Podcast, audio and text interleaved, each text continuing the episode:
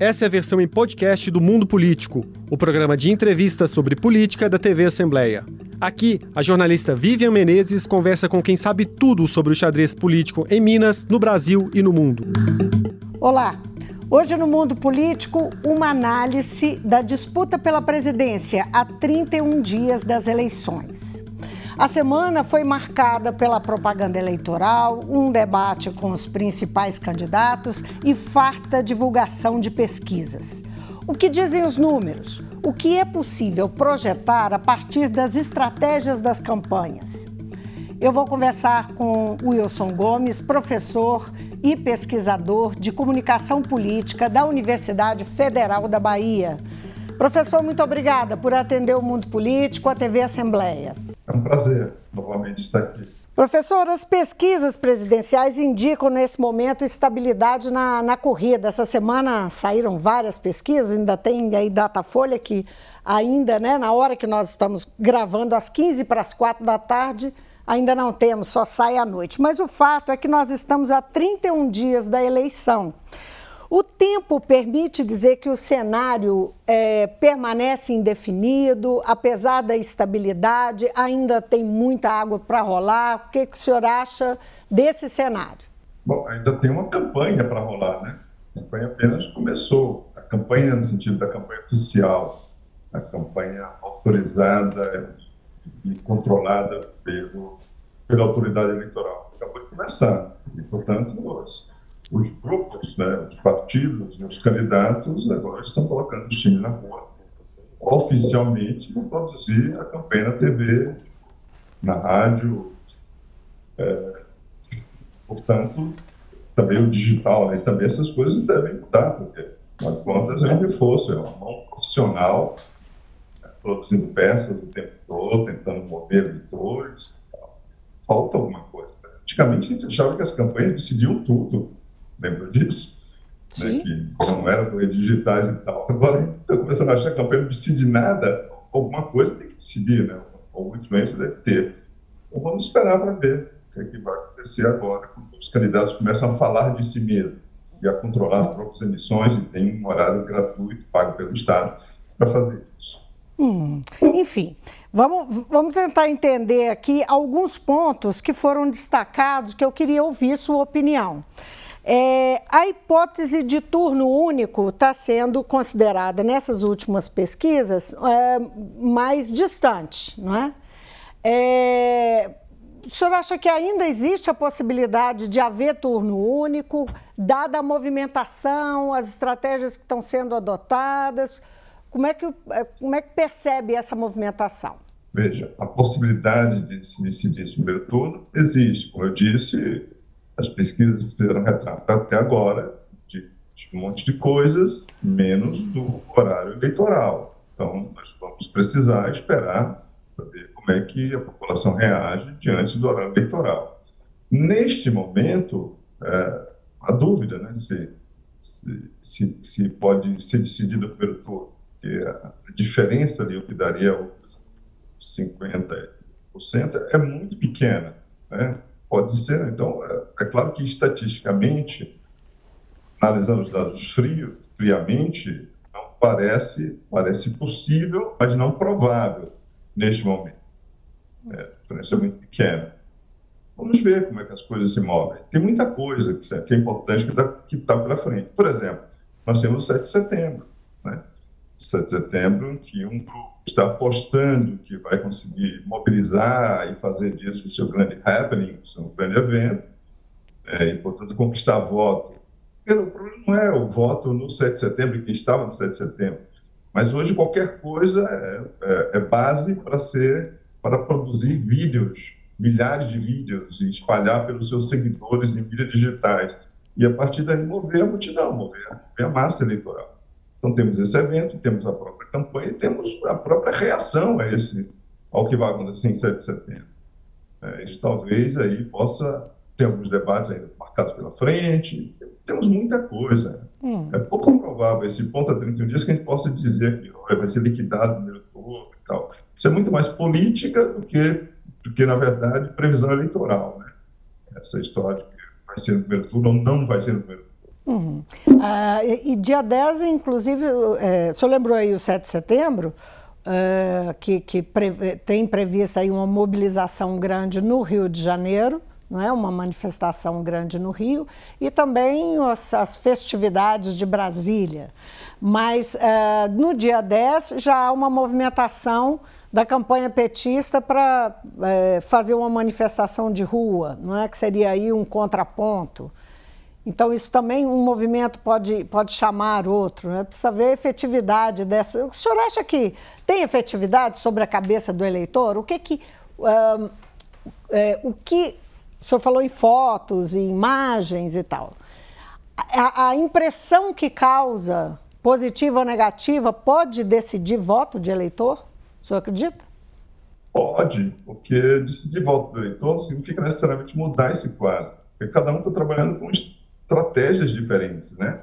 Quer dizer, Bolsonaro está trabalhando com uma estratégia, claramente uma estratégia de não perder, né? está jogando na defesa. Pode perder esses 30%, 35%, em que parece estar mais ou menos consolidado.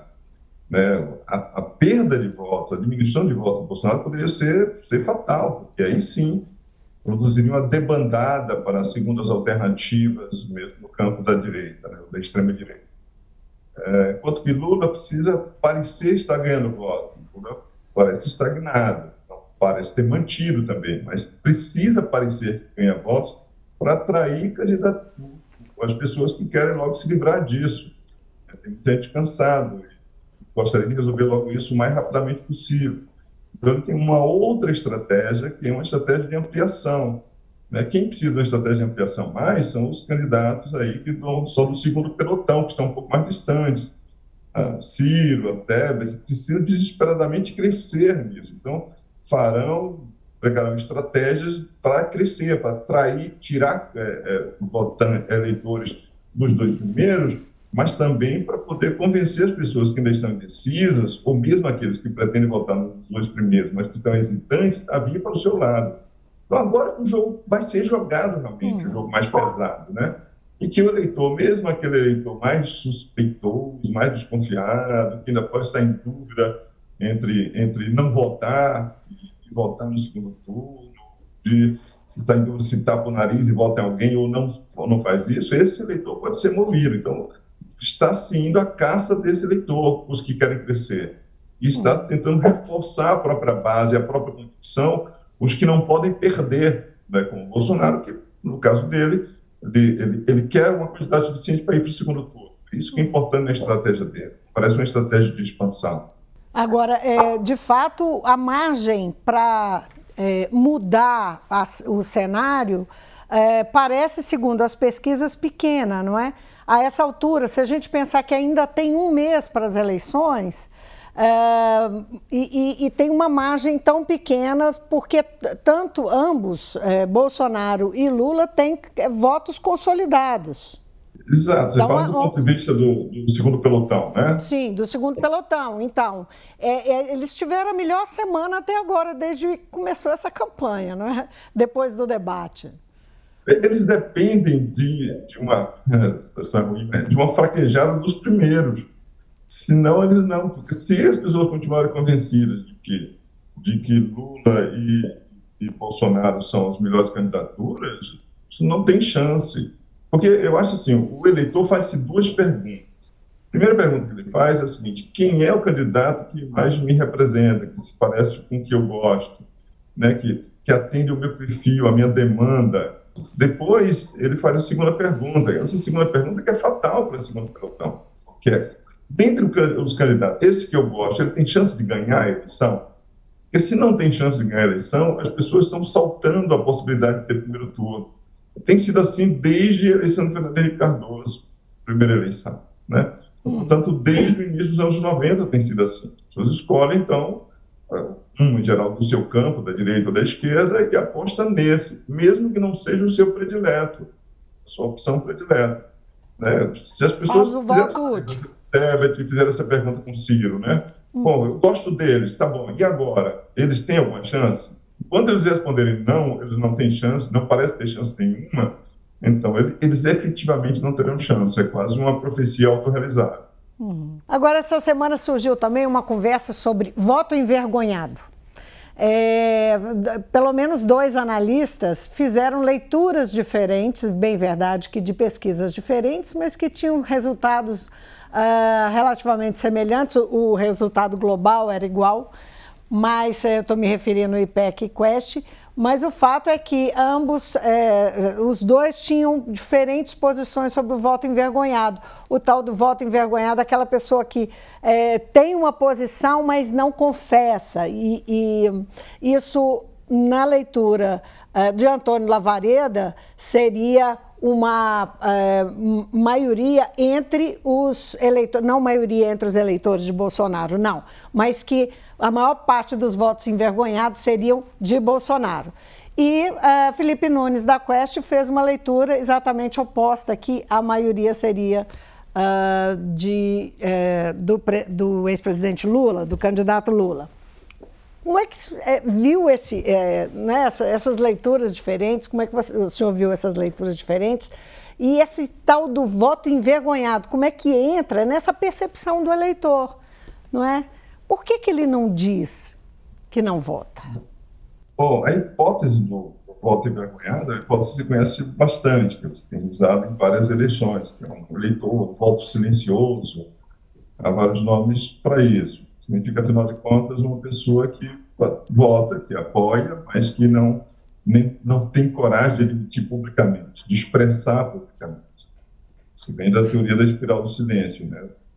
O jeito é, faz uma análise quase estatística do seu ambiente, dá uma olhada no seu ambiente e tal, se percebe que ele tem uma opinião, que é uma opinião majoritária, ele se sente à vontade, ele se solta.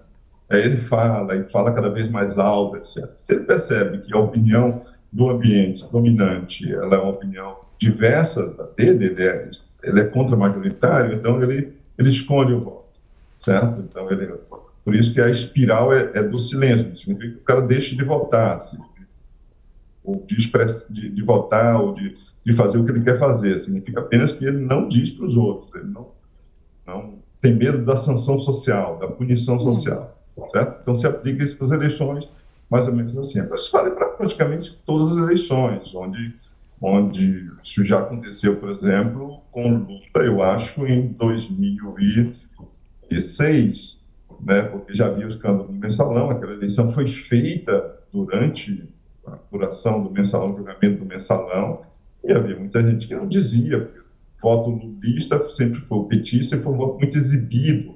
Pessoas colocavam estrelas, pessoas colocavam, colocavam material gráfico nos carros, eh, as pessoas se vestiam. Em 2006 já não aconteceu a mesma coisa. As pessoas votaram, mas continuaram votando, para surpresa dos, dos, dos que previam que, que o mensalão iria influenciar a eleição de 2006 e depois, quando se for ver os votos, as pessoas votaram. Então, a, a hipótese de que foi um voto que, a, digamos assim, as, as, os institutos de pesquisa não detectaram porque era um voto silencioso ou envergonhado, foi uma hipótese que foi apresentada.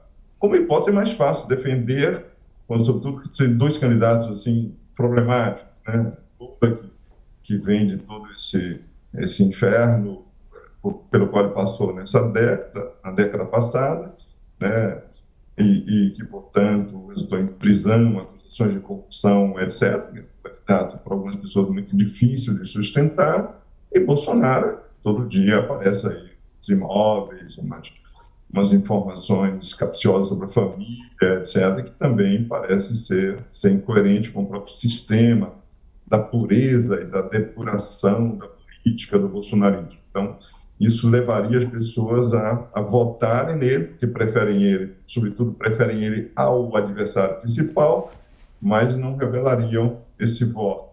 Os institutos não estão conseguindo captar. Bom, tudo bem, como hipótese é tranquila. Nós dois podemos imaginar que tem um contingente enorme de eleitores dessa natureza. O problema é provar isso. Né? Os institutos deveriam ser capazes, os pesquisadores deveriam ser capazes de provar que há pessoas no importante né, que, que gostam, que vão votar, no fundo, o comportamento vai ser o comportamento X, mas na hora da enunciação desse comportamento ele não diz nada, ou disfarça, ou até pode dizer que vai votar no outro. A questão é provar isso. Né? Hipoteticamente, há de haver. Quantos são e para que lado também é muito difícil, tanto que e ainda é curioso isso que cada um dos analistas indiquem a vetor numa uhum. determinada direção, né? Mas é porque porque ambos os conjuntos dos eleitores têm assim é, problemas de sustentar é, essa, as candidaturas que provavelmente serão as candidaturas que eles vão endossar nas urnas. Não por acaso são um presidente e um ex-presidente, ambos naturalmente que exerceram o cargo têm problemas a tem coisas a responder, não é? Até respondem mais, né? E, voltando lá, a Simone Tebet e Ciro Gomes é exatamente o contrário, não é? Que chances pode, pode podem ter, então, aí já por esse lado? Eles que, digamos, não têm telhado de vidro, não é? Uh, pelo menos de uma forma mais ostensiva, não é? Uh, apesar de terem ocupado ou ocupar cargo público, mas, é, enfim, fica mais, fica mais fácil é porque fica mais fácil ser uh, é, o, o estilingue, né, nesse caso. É, como, é, como é que funciona isso? Eles têm chance por conta disso e podem fazer diferença? Falando de um e de outro, como é que, como é que o senhor vê? É. Na minha opinião, eles têm poucas chances exatamente por isso, porque por causa da, da segunda pergunta. Essa segunda pergunta está lá atada ao tornozelo deles, não importa o que eles façam. Né? Quantas pessoas acharam que eles não têm chance, né? A parte vai apostar no candidato mais próximo daquilo que eles pensam. Então, vai ter muita gente que preferiria Ciro, mas que vota em Lula, votará em Lula para resolver logo isso. A gente vê isso é, a olhos vistos. Né? Muita gente que começou a campanha dizendo que votaria em depois passou a dizer, não, vou adiantar o negócio, vou votar nisso, embora gostasse de votar em X. Na verdade, Ciro e Moro, Tebet, era que era para ser, o, digamos assim, o candidato da reserva do, do, de um dos lados, né? Moro para ser o candidato de reserva, assim, até o preferido de uma parte do bolsonarismo, e, e Ciro para preferido de outra parte, da esquerda, né? De ficar uma reserva. Se, se não der certo com um deles, né, por alguma razão, esse aqui é o segundo candidato. O Moro foi logo esvaziado. Né? Os bolsonaristas fizeram um movimento à direita, né, um movimento na direção de Moro, logo que lançou a candidatura, depois o abandonaram, tanto que depois o partido abandonou. Saiu aí vagando entre vários partidos e, e, e agora foi para o Paraná. E, e, Ciro se manteve nessa esperança, né? De fato, é candidato constrói uma, uma estratégia interessante, mas é isso. Ele não supera a barreira da segunda pergunta. E Tebet, de alguma maneira, vem para disputar ali. Tá bom, no máximo, um, ex-bolsonarista arrependido e, e um, um empate, o próprio público de Ciro. Acho que os dois disputam, sobretudo depois dessa, desse debate eleitoral, né, eles são candidatos anti-Bolsonaro, claramente. Então, isso difícil que possa imaginar que se possa crescer, talvez né, chegue um determinado momento da, da, da, campanha que vão se dar conta disso, né? Por enquanto precisa dizer para os eleitores que ainda há esperança, que é preciso lutar, hum. estão certos. Né? É isso que pode que pode ser. Há um é voto jogo, né? deles, que eles podem ser beneficiados do voto enganado. Acho que dificilmente. Né? Eu acho que mesmo esse sujeito, se ele tem, está envergonhado com relação ao seu seu candidato, esse é o voto mais renitente que tem, né? mais, mais resistente. Ele, ele não diz para ninguém, mas ele vota, ele entrega lá, tem um projeto, porque ele tem medo né, de alguém, porque, ele rejeita demais o outro lado. Né? Então, ele vai estrategicamente entregar esse voto. Então, é muito difícil que possa apresentar para esse para esse segundo pelotão, ele entregar esse voto para esse segundo pelotão, a não ser que ele ache que esse segundo pelotão, o segundo pelotão tem a chance de ganhar. Uhum. Agora, professor, como é que o senhor vê o, o recorte, que é recorte social, não é? de, de renda e tal, que é aquela população que foi é, beneficiada com o aumento do Auxílio Brasil e ainda assim não reconhece, por um lado, não reconhece que Bolsonaro é autor disso, aumentou uh, uh, o número de pessoas que acredita que foi realmente o Congresso o autor do, do benefício. Por outro, uh, alguns têm, uh, a, a, maioria acha que ele fez isso por, com a motivação eleitoral e, e, nesse sentido, votam com Lula, permanece votando com Lula. Na cabeça do eleitor, é, o que na sua opinião, o que, que prevalece na cabeça do eleitor para que esse Auxílio Brasil ainda não tenha colado, não tenha efeito eleitoral? Veja, é que a categoria pobres ou as pessoas mais vulneráveis do Brasil não é uma categoria simples, ela é muito complexa. As pessoas não são apenas pobres, né? Eu sou pobre, mas sou também evangélico. Eu sou pobre e sou católico. Isso já, já faz uma diferença aqui. Eu sou pobre da periferia da grande cidade, eu sou pobre de uma região erma, de um grotão brasileiro. Eu sou pobre do Nordeste e eu sou pobre do Sudeste. Tem, tem muitos cruzamentos com relação a isso, que é importante. É, tem, tem um conjunto de, de pessoas que são pobres, que de alguma maneira se beneficiarão do Auxílio Brasil, de qualquer outra forma, auxílio direto, que foram medidas de fato eleitorais, a esperança é essa, assim como como a diminuição dos preços da, dos combustíveis, são, são medidas eleitorais, que espera que produzam um efeito imediato. O cara vai à bomba de gasolina e aí se lembra que está tá custando um pouco menos do que ontem, e o cara sai disparado para voltar no fulano que produziu a mudança. Não é assim que funciona, né? não, não é esse jogo. Acho que quem criava expectativa nesse sentido, pode ser que as pessoas sejam influenciadas pelo clima de se sentir melhor. Né? O cara acorda e se sente mais otimista. E esse otimismo dele é pelo fato de que ele tem um pouquinho mais de dinheiro na conta, né? que significa que esse, esse mês vai passar menos fome, né? o que já diminui o preço. Sentir-se bem pode influenciar, mas não creio que isso decida uma eleição, né? apesar de todo, todo, todo esse grito. As pessoas sabem que isso foi feito por causa da eleição, isso não muda a vida de ninguém em longo prazo, afinal de contas. Eu acho que as pessoas que tinham aquela teoria que é chamada bolsa esmola, que era assim que eles diziam, é, com relação aos programas sociais do PT, é que faziam as pessoas votarem no PT, é que estão agora frustradas com essa, porque eles, é, Bolsonaro aplicou esse princípio e não está funcionando. É porque a ideia era errada. As pessoas não votavam nisso porque simplesmente recebiam auxílio. Votavam por um conjunto de razões. O estranho é imaginar que um sujeito de, de Higienópolis, né, ou de, um, da, da, de uma região rica das, de qualquer metrópole brasileira, vote do mesmo jeito que um sujeito que mora na periferia mais profunda, que tenha, use a mesma razão de voto. Eles não usam a mesma razão de voto. É claro que 400 reais faz uma diferença de comer e não comer, mas isso não é bastante para o sujeito olhar para o seu futuro e dizer, olha, tenho perspectiva, eu aposto que minha vida vai melhorar por causa disso. Né? Esse, esse 400 vai mudar tudo. Isso é achar que o eleitor é muito estúpido, né?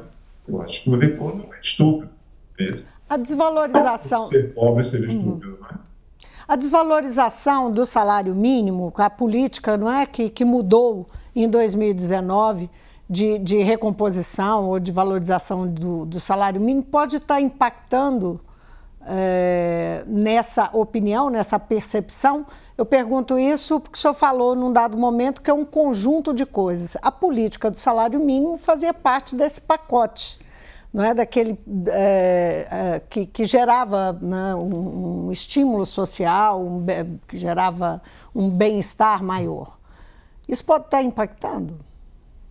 Existe uma coisa que se fala em comunicação política, sobretudo em pesquisas eleitorais, que é o chamado feel good factor, né? expressão em inglês. É é um determinado fator que chama sentir-se bem. Né? As pessoas se sentem bem, felizes, otimistas com relação ao futuro. Né? Acho que nesse momento estão melhores do que estavam no passado e acho que o futuro pode ser melhor. Hum. Isso é um fator eleitoral importante, é uma sensação, digamos assim, uma coisa que se explica em termos de psicologia social. As pessoas precisam, quando se sentem assim, eles tendem a renovar os mandatos dos dos, das, dos titulares dos cargos. Né? O PT foi beneficiado disso por três eleições. Né? A primeira eleição, a eleição de Lula em 2002, foi porque o desejo de mudança né? fazia parte do pacote. Outra, um outro componente fundamental, provocado por muitas coisas. Né? E, por, mas a partir de, de 2006, as eleições seguintes, eu acho que o, o feel good factor, né, o fator sentir-se bem, sentir-se otimista, ter uma boa avaliação da própria situação, do que está melhor do que estava no passado, foi decisivo. Isso não é por causa de um programa social, isso é por causa de um conjunto de coisas, né? Há mais emprego, há mais renda, né? as pessoas sentem a diferença na sua vida, eles têm mais coisas do que tiveram antes, né? os filhos estão estudando, né? tem um plano de saúde baratinho, mas tem um plano de saúde, quer dizer, esses, esse conjunto de coisas é que faz a diferença. Então, é assim, vamos, vamos dar mil reais e você vai se sentir-se bem. Eu sinto bem agora, né? esse mês, mas isso é estável, mês que vem é, isso vai fazer diferença na minha vida, em todo esse tempo de penúria em que eu me encontro, entende? confundir esse, confundir um, um auxílio, uma diminuição do preço da gasolina com, com esse fator, né, o fator hum. sobre a vida, que eu acho que é errado do ponto de vista eleitoral. O sentir-se bem faz diferença. Né? Um, um, um, ato específico do governo, eu acho que faz uma diferença, faz uma diferença muito menor.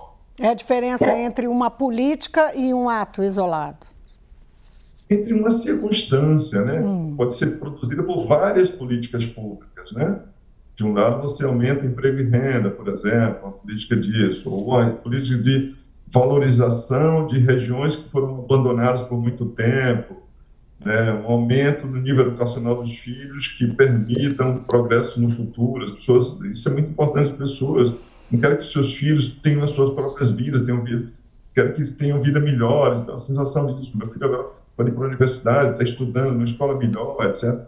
Se sente mais amparado, tem seguro de saúde, a saúde parece que melhorou um pouquinho, mas está bem melhor. A gente já pode comprar um carro à prestação ou uma outra prestação. Há um conjunto de políticas públicas de matriz econômica, de matriz social, de apoio social, simplesmente, essas políticas é, básicas de, de, digamos, de governo de esquerda, né? fazem com que isso seja promovido. Ou um ciclo de riqueza, que pode nem ser necessariamente uma política pública, é um ciclo econômico, né, nesse momento o país enriquece, portanto melhora a condição, aumenta o PIB, o PIB aumenta o PIB per capita, as pessoas saem da nossa classe sentem-se melhor. Isso é um fator decisivo eleitoral. Isso faz com que, com que titulares do cargo sejam reeleitos, né, mais do que uma política pública específica, e uma específica dessa transfira o dinheiro para você. Agora, como é que o senhor vê, então, a abordagem, a preocupação com o segmento evangélico. O segmento evangélico, as pesquisas apontaram que dentro dele a, o, o, Bolsonaro tem uma ampla vantagem sobre Lula, que Lula foi a, aos poucos perdendo né, terreno entre os evangélicos. E a conclusão, uh, que isso foi falado recentemente, a conclusão era que uh, a pauta dos costumes, a pauta moral era mais importante, pesava mais, apesar de no meio evangélico ter uma quantidade grande de pessoas pobres que são afetadas por problemas econômicos, por perdas né, é, na, na, qualidade de vida, nos benefícios sociais e tal. Nessa, enfim, nesse pacote né, de, de, de benefícios que é, já, já é, já foram, estiveram disponíveis e não estão mais. Então, é, como é que o senhor entende isso, não é? é? Que leitura faz? Eles não são decisivos? Não são decisivos, eles são é um, um contingente importante de pessoas, né? importante numericamente, um contingente importante. Numericamente, é contingente bastante numeroso, e é isso que, nesse momento, é a âncora de Bolsonaro está nesse segmento aí. Né? Agora, esse segmento também deve ser decomposto. Né? Como se fala, o evangelho de Bolsonaro é, chama, é o evangelho conservador, em geral, o neopentecostal, né? ou dessas neopentecostais, dessas mega churches, né? dessas mega igrejas aí, como, por exemplo, a Igreja Universal, esse tipo, que são, que são grupos é, religiosos, mas também sempre foram também grupos políticos e muito coordenados, no sentido que praticamente é a base de um partido político e, e há ali uma, uma, uma, um direcionamento, uma orientação do voto muito forte né, já foi voto antipetista no final dos anos 80, depois tornou petista durante várias eleições, depois se tornou agora novamente, em 2018, antipetista. Então, ele, ele é um voto orientado, segue muito uma linha de comando que vem do centro da igreja para os bispos e dos bispos para os pastores, dos pastores para, para os fiéis, e que é importante. Fato, além de ser acompanhados, porque esses grupos, nos anos 90, nos anos 2000, nos anos 2010, fizeram bancadas gigantescas das Assembleias Legislativas, todas as casas legislativas, começar pela Câmara de Vereadores, passando até, até o Congresso Nacional. Então, eles são, são muito articulados, são uma força política importante, não se pode desprezar. E aí tem particularmente isso: grupos neopentecostais, os grupos pentecostais, esses tendem a ser assim. Tem uma parte dos evangélicos obviamente, não votam em Bolsonaro.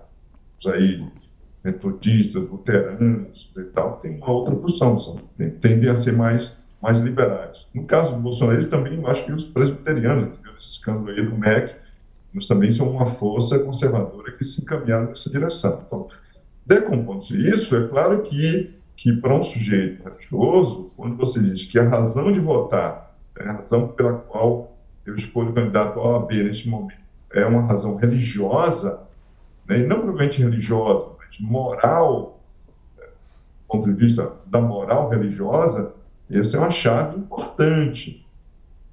Essa, acho que o cabo eleitoral principal de Bolsonaro nesse, nesse campo tem sido a sua própria, a sua própria esposa, né, que uhum. campa uma ativa, uma história do bem contra o mal, e, e ela parece ser assim, autenticamente evangélica, tipo que a gente conhece nas periferias da universidade como o crente.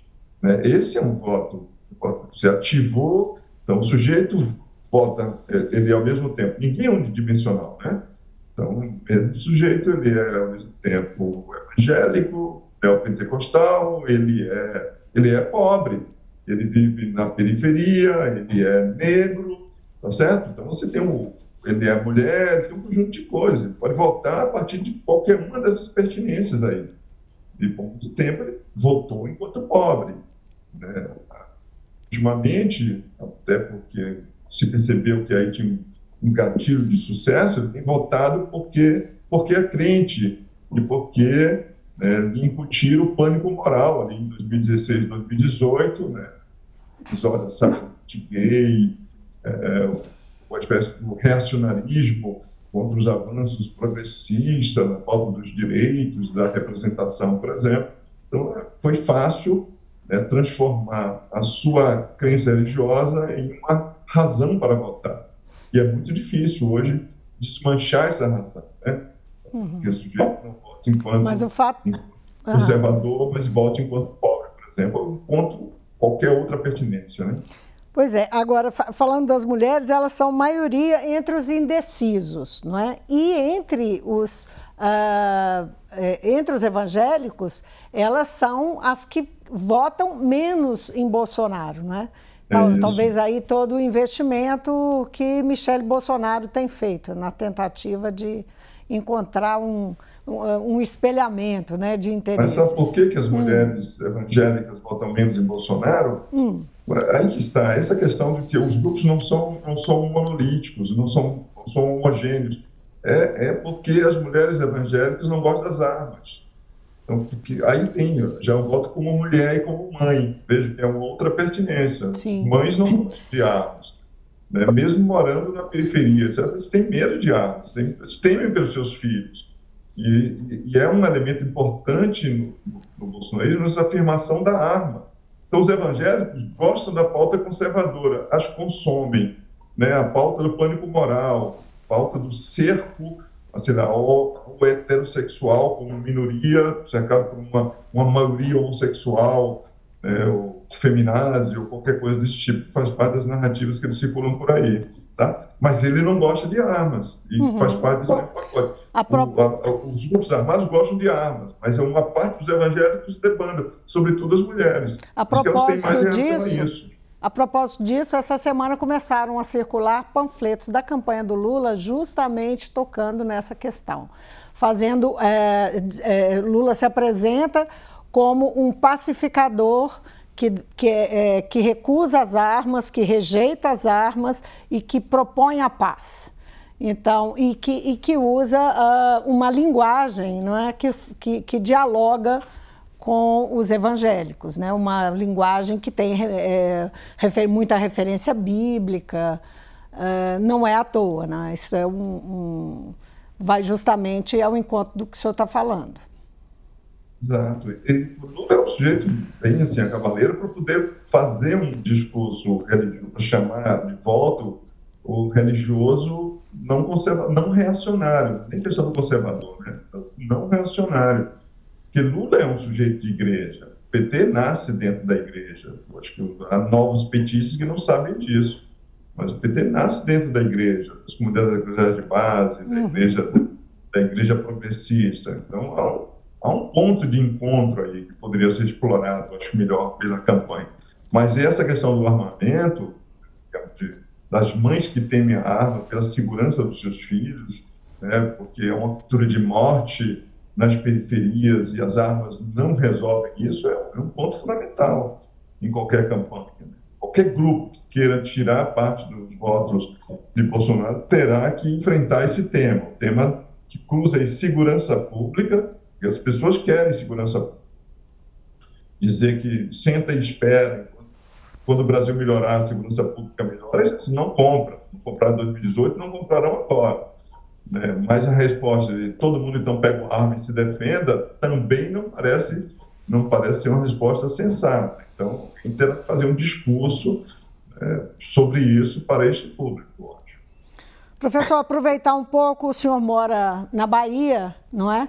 É mesmo que ao sul do resto do Nordeste, é, a Bahia é, representa fortemente, inclusive eleitoralmente, o resultado que, a pesquisa, que as pesquisas estão mostrando para uh, Lula.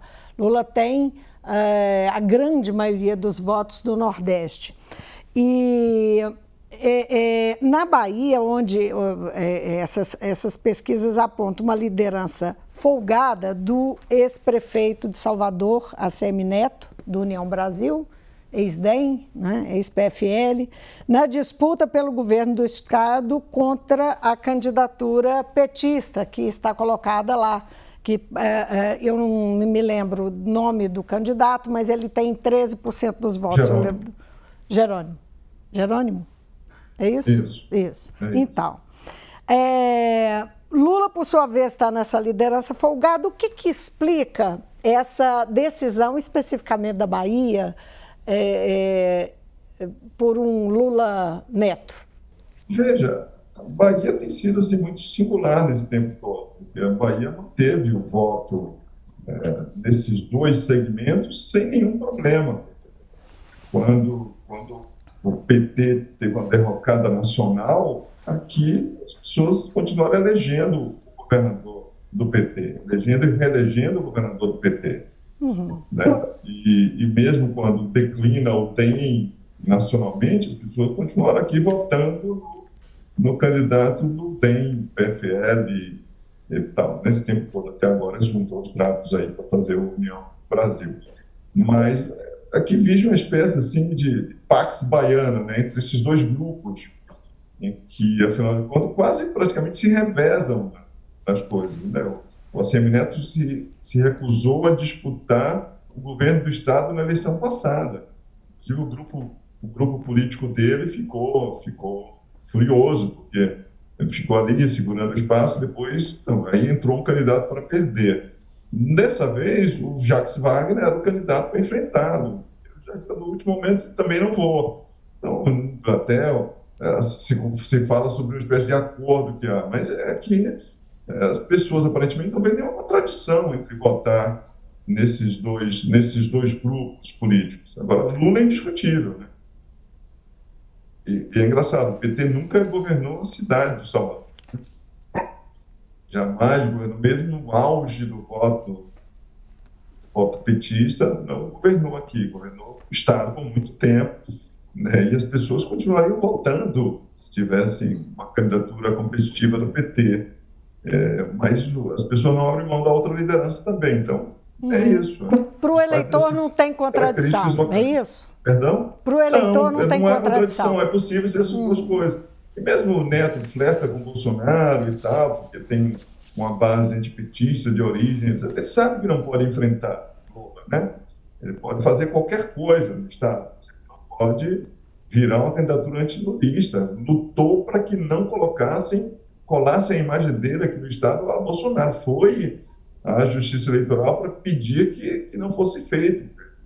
As pessoas tentaram fazer, né? porque não quer, porque aqui é uma, é uma, uma traça de Ele vida. perderia a eleição? E ele fosse o candidato de Bolsonaro, acho que muito provavelmente. Ele não quis feito. Há um candidato de Bolsonaro, né, que assumiu isso, é, que saiu do grupo de Neto. Mas ele não pode ser. Né? Ele aprendeu muito com as suas derrotas. Ele já perdeu uma eleição que parecia ganha em Salvador, porque saía, as pessoas exploraram aquele vídeo em que ele dizia que dava, daria uma surra em Lula na defesa da família, né? Ele sabe disso, ele, ele repete isso muitas vezes, que ele aprendeu com aquele gesto. Então, aparentemente aprendeu. Assim como, como Dilma veio aqui numa eleição, que parecia que o PT ia ganhar a prefeitura, e ele falou mal, ela falou mal, jocosamente, da altura do, do ACM Neto, esse candidato pequenininho, etc. E no dia seguinte, o, candidato do PT perdeu a eleição aqui. Então, cada um fica na sua, né, se respeita o próprio espaço, e, e, todo mundo sabe, será Lula. Né? Pouco provável que seja, seja outro candidato. PT ganhará para presidente, pode não ganhar para o governo, né? é, as pesquisas indicam que não, mas ganhará para presidente, provavelmente as pessoas farão outras escolhas para outras funções. Professor, foi um prazer falar com o senhor novamente. Muito obrigada por atender o Mundo Político, a TV Assembleia. Um prazer, eu sempre gosto muito de falar com vocês. Eu conversei com o professor Wilson Gomes, ele é professor e pesquisador uh, de comunicação política da Universidade Federal da Bahia. Ele fez para nós uma análise do cenário da disputa eleitoral. E essa e outras entrevistas estão disponíveis no hot site das eleições no portal da Assembleia. Eu fico por aqui, obrigada pela companhia e até amanhã, que é dia de resenha e você não pode perder. O Mundo Político é uma realização da TV Assembleia de Minas Gerais. Nesta edição, a apresentação foi de Vivian Menezes, a produção de Marco Antônio Soaleiro, a edição de áudio de Tarcísio Duarte e a direção de Alevi Ferreira. Acompanhe a cobertura especial da TV Assembleia de Minas sobre as eleições. Confira as notícias sobre as movimentações das campanhas, análises sobre os cenários eleitorais e outros assuntos que mobilizam os eleitores. Para assistir a todos os conteúdos, acesse almg.gov.br eleições 2022. TV Assembleia, eleições com todas as vozes.